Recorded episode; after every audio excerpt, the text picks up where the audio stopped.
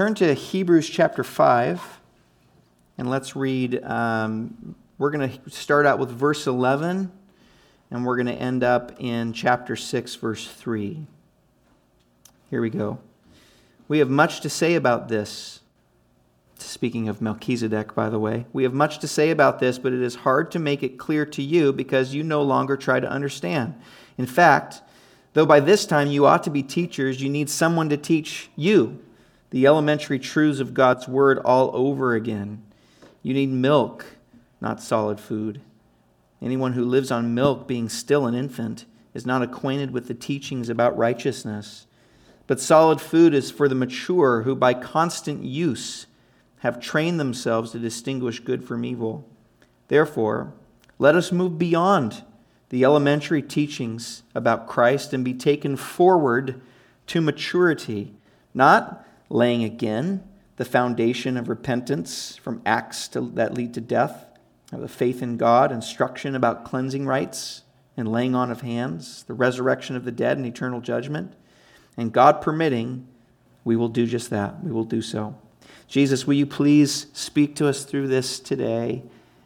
Open our hearts to hear your voice. Thank you that you've already spoken through that incredible poem I pray that you would build off that, that you would integrate that into this. But Lord, also that you would speak from your this passage straight to our souls, our minds, our hearts, that we could grow. That's what this passage is about, is growth. Speak, we ask, in Jesus' name. Amen. Um, in order to keep tracking with uh, the great themes of this book, we need to remember that this book was written to Christians who felt like giving up. That is what we've got to keep in mind in order to understand it. Now, there are many reasons scattered throughout this letter as to why they were discouraged, but um, that's just the basic scenario. People were wanting to go back. So, by and large, this letter is an attempt to inspire Christians to persevere.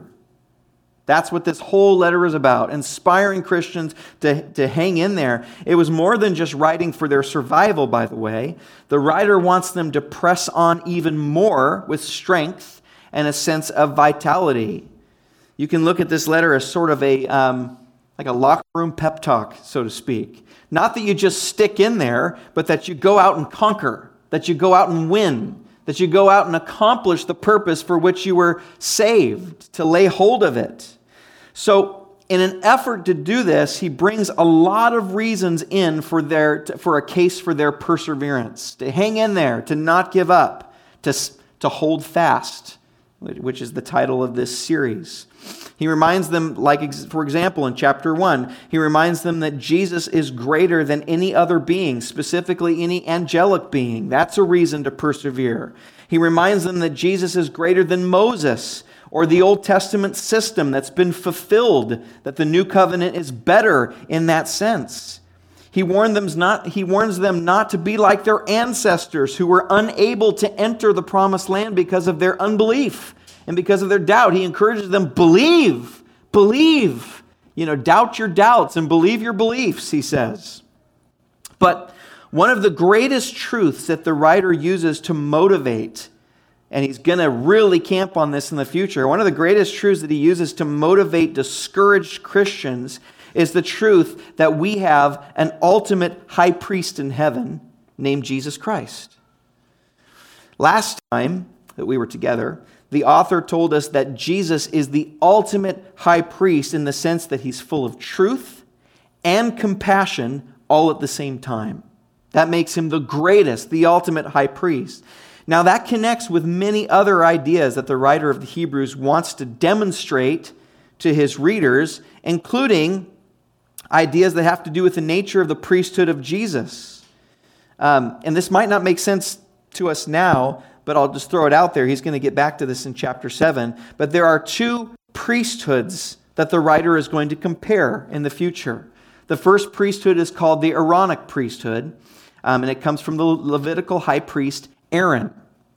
The second is, this pre, is the priesthood of a man named Melchizedek, this amazing character that just kind of streaks across the sky of the Old Testament. Um, he kind of appears and then, like a shooting star, is gone. And the writer of the Hebrews gives him context and gives him meaning. But instead of explaining that, instead of diving into it, and instead of camping on it, um, and how Jesus is, comes in the order of Melchizedek, he realizes that something just isn't quite right in the hearts and minds of the people that he's writing to. So he pauses right here. He stops. At this point in the book of Hebrews, he's not he's not going to continue the discussion that he started about the priesthood or about Melchizedek or about Aaron or about any of those things. Like I said, he'll come back to it in chapter 7. We'll get all into that. But for the time being, he's not going to go any deeper into the high priestly character of Jesus, not until he addresses some issues in the hearts and minds of the people that he's writing to. Basically, he's saying, I want to take you deeper, but you're not ready. You're not ready yet. You're not you're just not going to get it at this point. I could go deeper, but it'll go over your head because you're not ready. Why? Well, because they weren't they weren't ready. They weren't mature enough. They weren't ready to grow in the relationship with the Lord. So, today we're going to explore this dilemma. And we're going to learn a few things. One, we're going to learn why they weren't ready to go fuller or deeper in their relationship with Jesus. Secondly, we're going to learn how they got that way, how they became stagnant, how they stopped growing. It's, it's an alarming thing when, when even um, medically speaking, it's an alarming thing when someone stops growing when they ought to be growing. How does that happen spiritually? We're going to get into that. And thirdly, we're going to look at the solution. How can we jumpstart ourselves to keep growing in our relationship with the Lord again? First, he describes the problem in verse 11 through 12. Look at it with me. He says, We have much to say about Melchizedek, the priesthood, all of those things. I want to go into those things, but it's hard to make it clear to you because you no longer try to understand. In fact, though by this time you ought to be teachers, you need someone to teach you the elementary truths of, of, of God's Word all over again. In other words, we need to hit the do over button. He says, You need milk and not solid food. In order for you to persevere, in order for you to stick in there, I got to remind you of some things all over again. That phrase, because you no longer try to understand, you know, there's a really key to us understanding this. It's also translated in many of your translations, maybe even here, it says you're dull of hearing. Yes, there it is. Since you have become dull of hearing. In other words, something has become dull in you. You used to be able to hear, but now you can't because something has become dull in you. You can't understand because something has dulled your senses. You're, you're hardened now. You're numb. So translators debate. Um, translators debate on how to translate this phrase because it has very it has dual implications. On the one hand it has the sense of dull hearing but in another sense it could be translated you no longer try to understand like it's been because there's something that they have done or allowed for them to get this way. It's both. In other words, your hearing has become dull because of something that you have been entertaining, something that you've been doing. He's saying, you, I mean, just bluntly, he's saying, you used to hear a lot better. You used to hear a lot better than you do now. You used to be eager. Do you remember those times? You used to be eager and would soak up the promises of God with zeal and it seemed to produce more fruit in you. It seemed to have gone a lot further back in those days. You used to get more out of it, but now your hearts and mind has become numb or dulled to spiritual things. You may think that it's the preacher's fault for preaching such boring sermons. Or you might think it's the musician's fault, which in our case happens to be the same guy. you might think it's the musician's fault for not playing the right style of music. But that doesn't take away from the fact that there's an element of receptivity that God wants us to have when it comes to spiritual things. A readiness, an eagerness, a hunger, and a thirst for spiritual things, a drive. And if we don't have that sharpness of hearing, there's a limit to what God can actually do. There's a limit to what we can actually receive from God. You can only go so far. You're not ready for something that you, other, that you otherwise would be ready for, and it would really benefit you if you were ready for it. And notice, because of their dull hearing, they are underdeveloped spiritually. So there's a, a symptom to this problem. They're underdeveloped. They're not progressing the way they ought to be progressing. It uses the word the way you ought to be.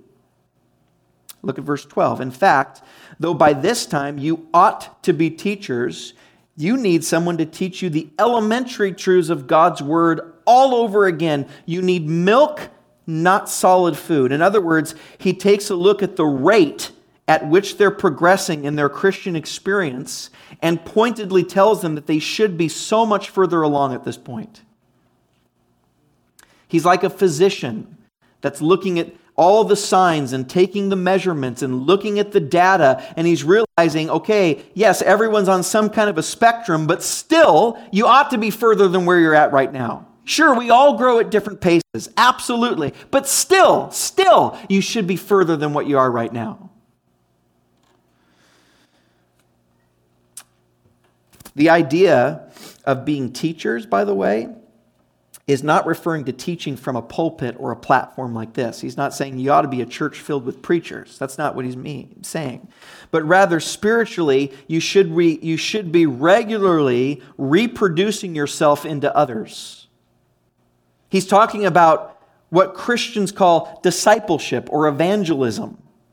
That should be happening. You should be mentoring others aware or unawares, possibly. Maybe you're aware of what you're doing, maybe you're not. It should be naturally happening. He's saying that their lives should be examples that others are trying to follow. They should have a basic, rudimentary understanding of Christianity that they should be explaining it to younger Christians, helping them grasp and understand what it looks like to be a, to walk with Jesus. They should be able to say with Paul, "Follow me as I follow Christ."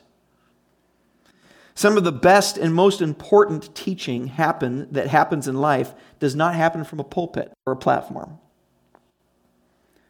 But it happens as people just talk with each other about what God's doing in their lives.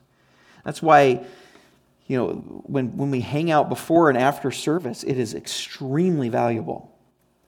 When we have a meal together and we just talk and share our lives and uh, specifically what God's doing in our life, not just talk about other things, politics and sports and those types of things. But when we get to what God is doing in our hearts and lives, oh, that's, that's some serious growth time right there. We come in with a certain perspective that runs into other people's perspectives and makes us look at things differently, or gives us new ideas and how we should grow, or inspires us again to get back up and, and keep moving. When we see another brother or sister that struggles with something that we struggle with, and yet they're embracing the grace of God and keep moving on, it reminds us, oh, maybe I shouldn't get discouraged. I'm not alone here. And that's how community works. It happens when people share what God is teaching them with others. It happens when someone shares what God has done in their own life, just sharing a testimony. It doesn't have to be so formal. I'm going to share my testimony. Just say what God's doing, what God's telling you. Man, I've been convicted of this recently. Or God's been sharing this with me recently. Every one of us should be able to teach, quote unquote, one another, at least in that sense. And that should be happening. To be honest, I personally believe that this is the most powerful and effective way that Christians are taught. Christianity was designed to be passed down in, a, in the context of a relationship. You, you understand that? In the context of relationship and community, one on one format, a group, a small group, or just doing life together with dear friends. As, as important as teaching and preaching are, and they're very important, obviously we put a lot into them, but it can never take the place, ever take the place of relational Christian discipleship. It doesn't. I am here today Probably, probably, honestly, because of some sermons that I now have forgotten. They did impact me. But I'll never forget the relationships that I had. Christians who loved me and that I loved, that we had each other's back. We loved each other enough to speak into each other's lives, even when it was uncomfortable. We were able to converse one another. Young people desperately need and are crying out for mentors in their life. Desperately. Um, and that's why home groups are so important, by the way. That's why we have this kind of an, an announcement. As society, and as society begins to open up, we're going to continue to offer home groups and even revamp them and relaunch them and do those types of things. And we'll keep you posted. But until then, start meeting together organically. Invite each other over to each other's house. Have game nights. Have uh, provide opportunities where you can speak to one another and you can share and you can open your life Take each other out to coffee. Start that now. We've got to start doing that again for our own health. Family dinners. I, um, there's a great website if you're interested, if it's still up. It's called familydinnerproject.org. And it has a bunch of, I don't think it's a Christian site, but it has a bunch of statistics, I think ran out of Purdue University, where they studied that more, the families that eat to, eat dinner together more often, their children are less likely to end up in prison. They have higher G, uh, grade point averages. Um, th- there's all sorts of um, measurable benefits from eating together around a table. We see it in this. The reason I love it is because Jesus' primary way of discipleship, we know this from the Gospel of Luke. How does Luke show Jesus over and over and over again ministering to people? eating with them, sharing a meal together.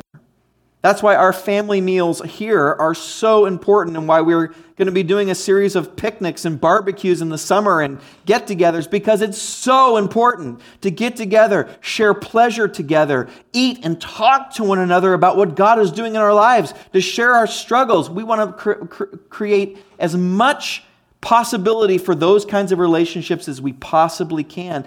Don't wait, though, until they're on the church calendar. Do it yourself. Open it up. Invite people over. Have dinner. If you can't, uh, if you're struggling, you're tight on money, let the church know. We'd love to help you out with that, to create those kinds of relationships. Um, invest in each other's children. This morning, we. Uh, um, the Osborns and I had discipleship opportunities with our kids. They were, they were interacting together and had a little mini fight, and we had a chance to help each other's kids work something out. That's beautiful. Do those types of things. Um, when I was a, a youth pastor, I actually interviewed every graduating class that left my ministry in, individually with each person. And one of the questions I asked them was, what do you wish you had more from your youth group experience here when you were in high school? And for four years straight, every one of them, they had lots of different things, but the one thing that they had in common to answer this question was I wish I had more older people from the church, not assigned to the youth group to help in the youth group, but from the church, older people, I wish they would have, they would have shown more interest and mentored me. I thought that was fascinating. They were so hungry to have an older person show them how to live or show them how to what it means for a godly person to make a mistake and to repent and to get back up to live out loud to show others i think that's one of the reasons why young people leave the church because there's mentorship going on out there in the in the culture they are happy to mentor our young people if we won't. And young people are hungry for it. Every one of us needs to be able to simply explain and share what God is showing us in the scripture and in our own life as He's writing our own letters on our hearts. In that sense, every Christian should be either um, should be either at that place or at least working towards that place. I'll tell you what, as a as a, a parent of a, of a little boy that I his mom and I pray for him every day. We thank God every time one of you directs him and helps him. That's an answer to prayer for us. It's like, yeah, it takes a village to raise a godly man. Absolutely. So jump in. It takes a village to be it takes a village to have a good marriage. You know, when you get married, eh, traditionally, when you get married and you pick your um, wedding party, it's not, now it's become you pick people that you just want to be there for that day right? And that's pretty special. But it used to be even more special because you picked people for your wedding party, your favorite guys, your favorite gals from, at your wedding party. You were saying, We need your help in our marriage. We're asking you to be committed to helping us as a married couple because we understand marriage is a community event. It's for society, and it takes society to keep us together. Now we've become so individualistic that marriage is no one don't speak into our marriage, it's super private. It used to be that no communities came alongside and helped. You didn't have to pay for that kind of thing. It happened. We need to get back to that. Every one of us needs to be able to simply share. And the writer to the Hebrews is saying in this letter, he's looking at this original audience that he's writing to, and he's imagining them in his mind as, as he's putting pen to paper, and he's saying, You should be there, but you're not. You're not there. One of the reasons you're not persevering and you're fragmenting and you're falling apart is because you're not sticking together. You're not teaching each other, mentoring each other, challenging each other, bearing the burdens of life together. I want to go deeper with you about the priesthood and all these things, but I can't. You're not ready. This brings up an extremely important feature about spiritual life. Spiritual life is about continual progress, it's a living relationship. Okay? Our lives should be marked by growth. Our relationship with God is something that is living and therefore growing, always blooming or being pruned so it can grow more. When there's setbacks, the Lord uses those setbacks to inspire us to grow and flower more. But plateauing, stagnation is deadly. It's a danger. This is a stark warning. In other words, the person who's been following Jesus for 10 years should be further along in their experience and in their knowledge and in their character and lifestyle than someone that's been following Jesus for two years. It's very basic. There should be a sense of continual progress that's being made. But it's not like that for everyone. I understand that. It's not the way it should, it's not the way it is. For some, we've become stagnant. Uh, someone once said, You haven't been a Christian for 10 years, you've been a Christian for two years, five times over. In other words, yeah, there's 10 years on the calendar that you've been a Christian, but not 10 years worth of maturity. It's as if you're still a two year old in your walk with God. Look, that's not right. The writer to the Hebrews is saying that's not right. Like any, um, uh, you know, practitioner in the medical field, um, that's especially dealing with children. They understand, on the one hand, all children grow at different rates, but there's certain parameters that if they're not meeting, there's cause to be concerned here. That's what the writer to the Hebrews is saying. Yeah, I get that you all grow at different paces. It's not so clear cut, but there should be some things in place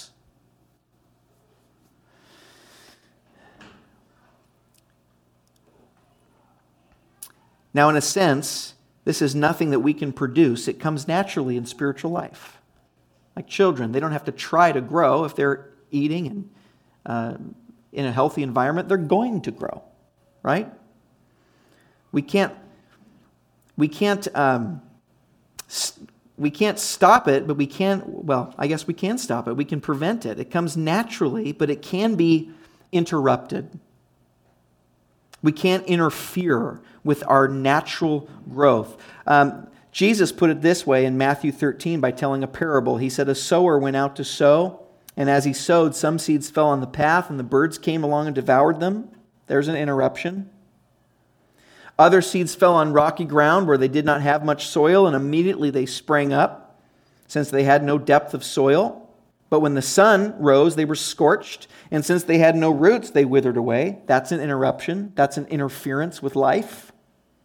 Other seeds fell among thorns, and the thorns grew up and choked them. Right?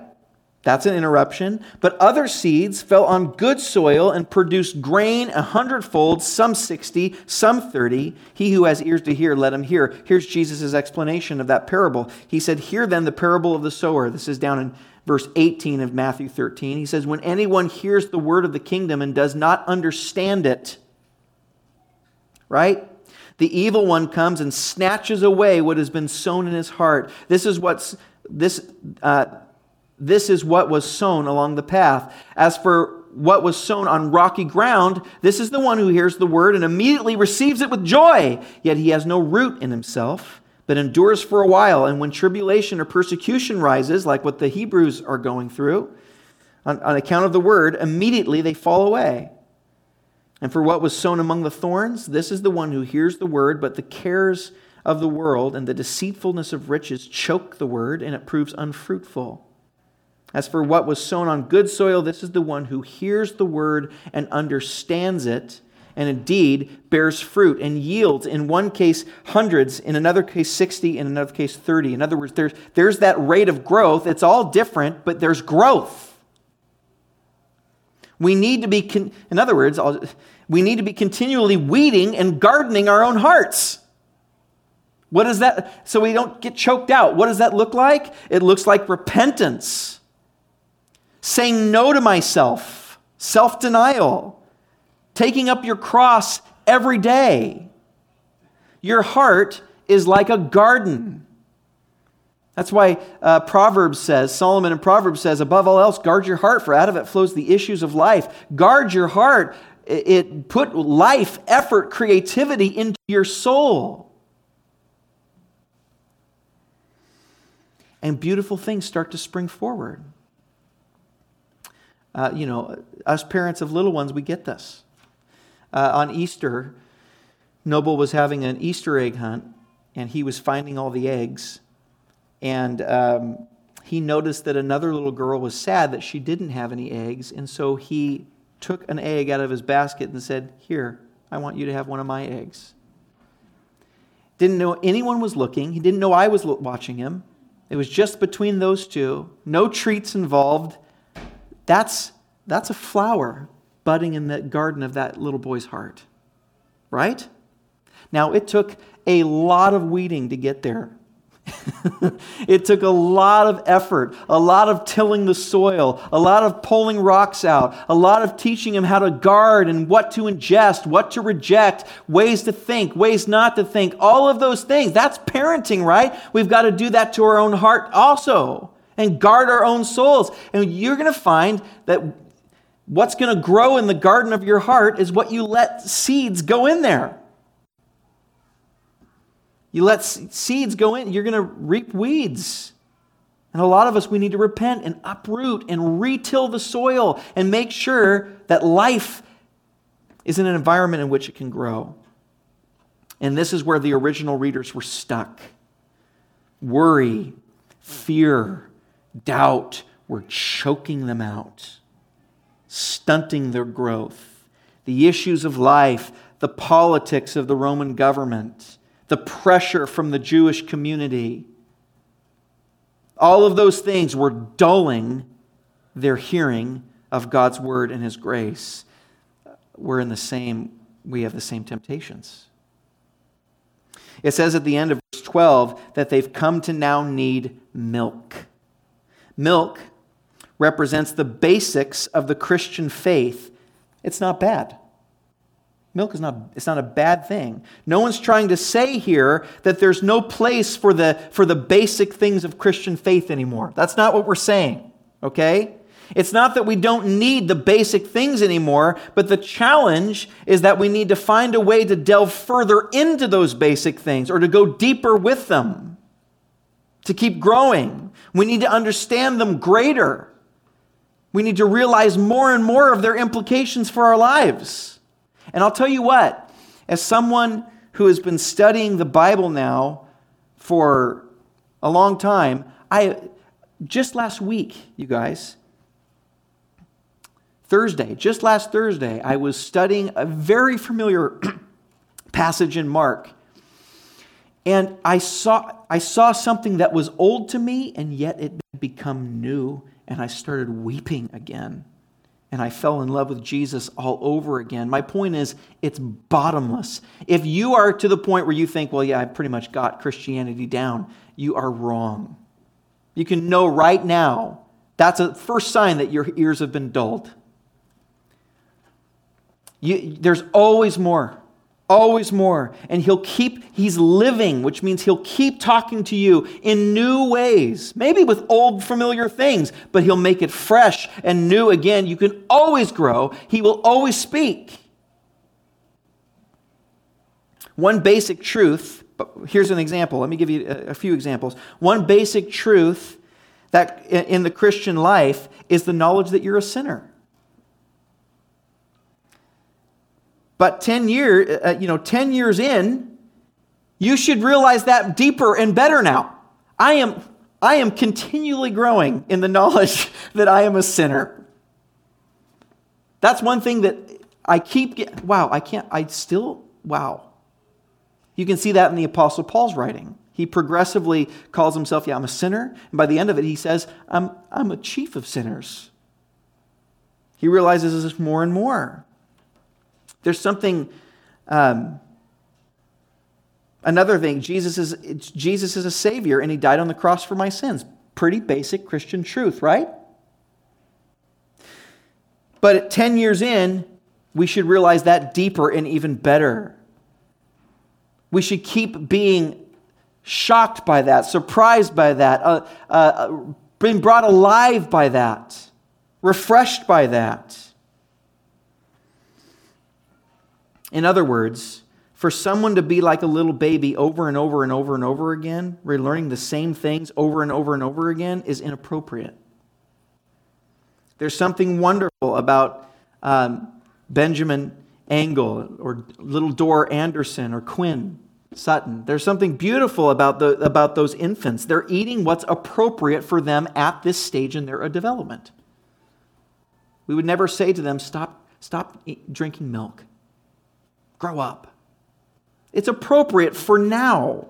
But for some, when they turn 16 or 17 years old, and they're still only eating milk or sugar or, or uh, you know, only those things, we say, okay, that's abnormal. There's something wrong with that. It's going to affect your health. That's what he's saying to the Hebrews. He's saying basically, you're too old to be like this. That's what he's saying. You're too old to be like this. You're abnormal in your development, he would say. Not as a shameful way, but just as a practitioner would say, would assess the situation and would say, yeah, there's a problem with your diet. Well, let's see how they got to be this way. In verse 13 through 14, it says, Anyone who lives on milk begins uh, being still an infant is not acquainted with the teachings about righteousness. But solid food is for the mature who, by constant use, have trained themselves to distinguish good from evil. One of the manifestations of this level of immaturity is that a person is, quote, not acquainted with the teachings of righteousness, end quote. That's one symptom of immaturity. This term, teachings of righteousness, is referring to the philosophy of how someone becomes right with God.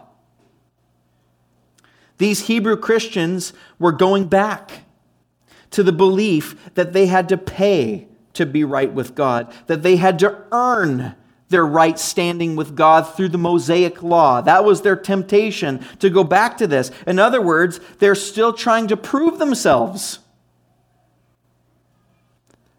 That's what kids do, right?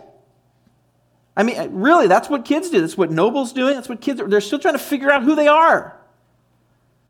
A mark of immaturity is that you're still trying to figure yourself out in terms of your value and your worth. You're still trying to prove things to yourself. That's a mark of immaturity, spiritually speaking. They're still trying to save themselves through their own good or moral behavior in this case. And that's what these Hebrew Christians were doing. They weren't secure in who they were because of Christ, but still trying to prove themselves by their behavior, by their work. Now, someone that first becomes a Christian, we, we don't expect them to know different, right? We understand they're still, they're still trying to understand what they just signed up for, what they've just become. We don't expect them to understand all the implications of, um, of how they try to save themselves. That's going to be revealed more and more over time through they, they make mistakes, more grace is applied to them. They find out that God's grace is, is infinite and their right standing has nothing to do with it, and they'll reveal that over time. I've seen that several times. Christians, they keep learning that, and there's progression. But when you still don't understand that there's nothing you can do to earn being right with God 10 years in, that's a mark of immaturity. There's a, there's, a, there's a growth that needs to happen in that. If you're still coming to church, for example, because it makes you feel like you're a little less sinful than those other people. If you're still reading your Bible to prove that God, um, that prove to God and yourself probably, that you're, that you're worthy of His affection. Look, I've earned your love and your affection. Or maybe you feel a little bit better about yourself when you do. There's something abnormal and stunted in your growth um, if you still judge others for things like, I don't know, like the kind of clothes they wear, or the color of their hair, or, or what music they listen to, or what programs they're watching on TV, and you're judging their, and you feel better because you're not and they are, and, and all of those things, those are signs of immaturity in your life. If that's you, you're still part of a failed religious system and the implications of Jesus being your high priest later on in chapter 7, they're not going to help you. You can't move on to that part yet. You'll, you'll, you're just simply going to look at that deeper truth through your grid of religious philosophy. It won't actually, in fact, it could actually get worse. That's why the writer of the Hebrews is saying, if I kept going with you about this priesthood part of Jesus, unless you first unlearn some things, and go back to the, uh, uh, the beginning stuff, this will only harm you. So, understanding righteousness and that it comes by faith in Jesus Christ is connected with solid food. You can relax. You're secure in Christ. Whether you forgot to read or whether you slept in through church or whether you, uh, you know, had some other bad behavior that hurt some friend, all of those things, there are consequences for all those things, but it doesn't touch your identity and who you are in Christ. You're a child of God. We're constantly, uh, I keep using Noble as an example because it's talking about raising children and immaturity. We're constantly telling Noble, buddy, you're, you've done something naughty, you're not naughty. In other words, we're protecting his identity. You're a good boy. You're part of our family. You always will be. And you sometimes do naughty things. I do that too. And we're, we're trying very consciously to, to separate him from his behavior and say, no, no, no, this is who you are. Your identity is intact. You're a manje. You're part of our family. That will always be. But you do some naughty things sometimes. And that's part of growing. And what's also connected with solid food is this phrase, by constant use, have trained themselves to distinguish good from evil. Uh, some of your translations have transla- translated it trained themselves or, or exercised. You've exercised. That's a good way of putting it, I think. Um, discerning good and evil is a trained skill that comes through practice and habit. You know that? It's not discerning good and evil is not something you either have or you don't have. It's like a muscle that you do have that needs to be exercised and trained so that it can be used fully. In other words, the more you seek to discern between good and evil, the way God tells you to, um, the better, the better at it you'll be, and the more natural it'll become. And the skill of discerning good from evil is exercised as it's used. Notice the phrase there. It says, by reason of use. The more faith you exercise, the more faith you'll gain. It's, I mean, it's, it's just like ec- real exercise. When you lift weights, so I've heard, because I don't, I don't do that type of thing. but when you lift weights, you're train. You're it's what is it? Uh, exercise, exercise is very repetitious. You're doing it over and over. You know when they say do three reps, it's repeating, repeating exercise use. You're tearing muscles. You're making them weak on purpose so they grow back stronger. The scar tissue that comes up over that makes more muscle, that makes you stronger so that you can use your body to its fullest potential. It's the same type of, that's the metaphor he's using here for, for discernment. The ability to discern is one critical marking point of those who are spiritually mature. People who are immature do not have a well developed sense of discernment, like a, like, a, like a toddler, right? A toddler will just put anything into its mouth, right? They have a discernment problem. They'll just grab and I want to see what that tastes like. And they'll just throw it into their mouth. But when we practice discernment, the older they get, they know they know some things are yucky and some things aren't. Now, flowing into chapter 6, he's going to tell us how we can move beyond this. Therefore, let us move beyond the elementary teachings about Christ and be taken forward to maturity. So, after talking about their, their proclivity towards immature things, he asks them to repent of it and move on from those things so that he can teach them other things. He can teach them further things. Basically, he's saying, in light of that, if you're ready to move on, well, then let's, let's relearn this stuff so we can get on to some deeper stuff. He doesn't keep them stuck there. It's not a rebuke that just says, hey, you guys are immature, and then he walks out. He says, no, let's move beyond this. The idea behind the word of maturity is not perfection, by the way. The idea behind the word of maturity in the Greek is more completeness. It's about being complete. Now, completeness isn't the idea of being perfect, it's the idea of being appropriately developed. That's the idea of completeness, being appropriately developed. So he's saying, let's leave these things behind and let's press on to an appropriate maturity. Here's the hope in all of this. Yeah, uh, you know, when you go to a when you go to a gym, you understand in the context of a gym that you are on a, you are progressively working towards a goal. It's not pass or fail, is it? If you're working with a tra- personal trainer, a personal trainer does not come to you and say, "Oh, you're not there yet." No, I reject you. No, they assess where you are, and sometimes they say some things that's hard to hear. But then they say, let's start working to get beyond that. That's what's going on here in the passage. It's not a, and so much in our Christian culture today, especially in the West, we think of Christianity as a pass or fail. And that's where the shame comes in. We're so shameful. Either you're this or you're not. And if you're not, hide, right? It's kind of like that at the gym. I hate going to the gym, right? Because there's all these people that are like, Pacow. And I'm like, oh, you know, I'm not there yet. There's so many people at the gym where I just want to say, you're done. Like, you don't have to be here anymore. You're done now. This place is for people like me, you know. Go home. But, you know, it, it's a progression. And Christianity is that way. It's something that we are, we have the freedom to improve.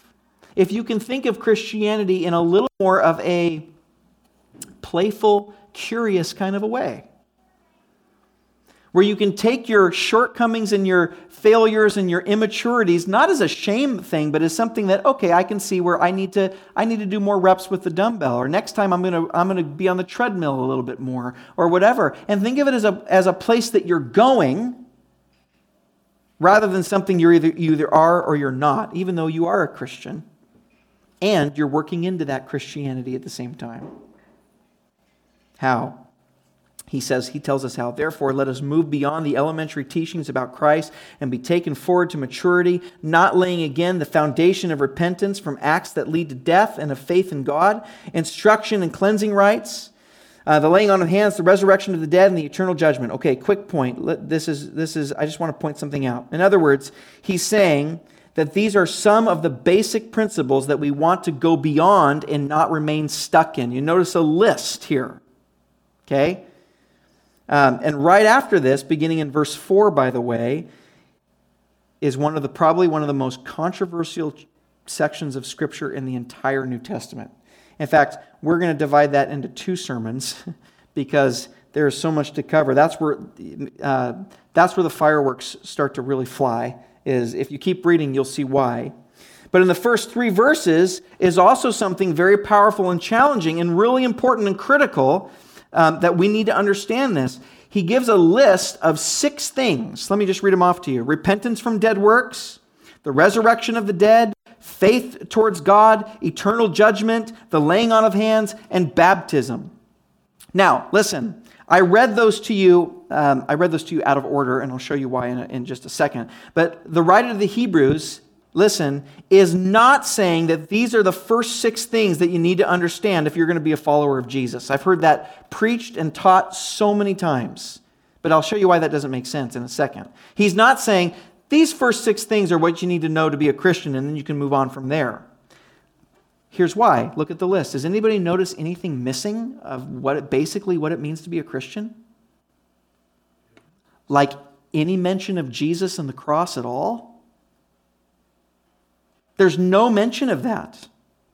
There's no, well, at least there's no direct reference. I mean, you can stretch it if you're good at stretching things like that, but there's no direct reference there to the person and work of Jesus at all. So, because of that, I don't think that he's saying these are the first six most important things that anybody should learn if they're going to follow Jesus. So, what does he mean? Well, let me give you another way of looking at this list. Look at this list again and ask yourself um, how, do I, how do I say this? What on the list is also shared with Judaism? Put it that way. What on the list is also shared with Judea. Remember that he didn't write this letter to Christians with a pagan background. This is a letter written to Christians with a Jewish background. So, in light of that, what on this list does not correspond or relate to Judaism? Did Judaism teach repentance from dead works? Say yes. Yes. Did Judaism teach the resurrection from the dead? Not in the same way, but basically, yes. Generally, yes. Did Judaism teach faith towards God? Yes. Uh, what about eternal judgment? What about the laying on of hands? Yes. And then you say, baptism. That's it. Baptism was distinctly Christian. They didn't have anything like that in Judaism. But here's the interesting thing. Some of this, in fact, in some of your translations, the word translated baptism is not your typical word to mean Christian baptism in the, in the Christian sense. It's most translations here in the Greek, they commonly translate it as ceremonial washings. Okay? So let me ask you again Did Judaism have ceremonial washings? Yes. So here's what I'm getting at. Here's what I think. What he's describing in these six things are not distinctly Christian doctrines or basic Christianity because it doesn't mention the cross of Jesus at all. But what he's mentioning here are six things that are true in Christianity. They are, but they are also true in Judaism. The list represents a common ground list between Christianity and Judaism. Keep following me on this because uh, this is really important. Think about Christianity and Judaism. Does, do Christianity and Judaism share certain doctrines?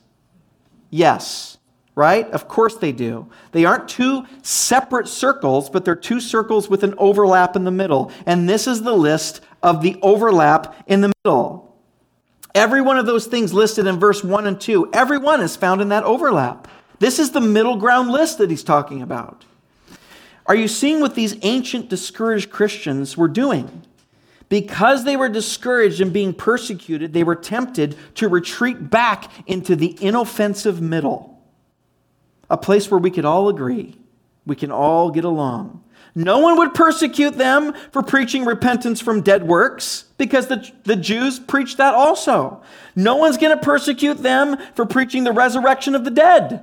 No one's going to persecute them for p- preaching baptism.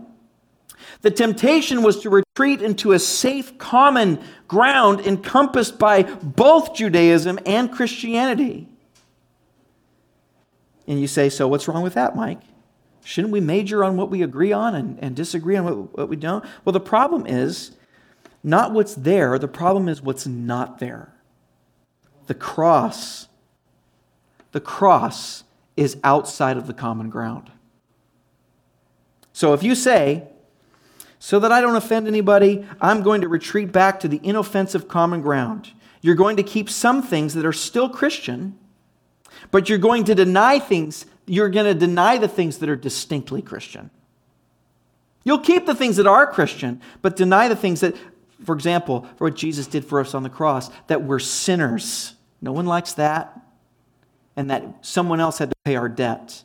That's where we're going to get, that's where the, again, what's this, what's the, what's the point of this series? What's the title of the series? Hold fast. Don't retreat. Hold the line. This couldn't be more relevant to you and I right now. Think of our modern culture and Christianity. Modern culture has values and its own doctrines and dogmas. And now, between, between modern culture and Christianity, is there some overlap? Yes, absolutely. There are some things that are important to the modern culture today and that are important to Christianity. The culture says that we should love one another. So does Christianity. The culture says that we should help one another. So does Christianity. The culture says that we should take care of the planet. So does Christianity. So here's the problem. If you live your entire Christian life in the safe middle ground and you don't offend anyone, then you've lost your distinctive Christian quality. We're not doing any good. We're not moving the ball forward. We're not growing. And that's the price that's too high for us to pay, you guys. He's saying, hold the line. But we will never let, we can never let go of the cross. We can, we can say, yes, the Bible says to love one another. Yes, the Bible says to take care of the planet. But we've never let go of the cross, even if we're mocked for it. Hold the line. The temptation to retreat into the modern world in Seattle is really powerful. It's a really powerful temptation to major on what we agree on only. We want to retreat into this non offensive common ground. What does it mean to be a Christian? You guys, what is distinctively Christian? It means a cross. You have sinned, and the penalty for your sins is death. But God loves you so much that he died on the cross and took the penalty of his sins upon himself. That part is distinctly Christian. And we dare not give that up because it's the power of salvation. Paul walked into Rome, the most powerful city on the planet, and he said, I'll talk, you want to talk about power? I'm not ashamed of the gospel because it's the power of God, not just to conquer the world, but to conquer the soul and to save the soul.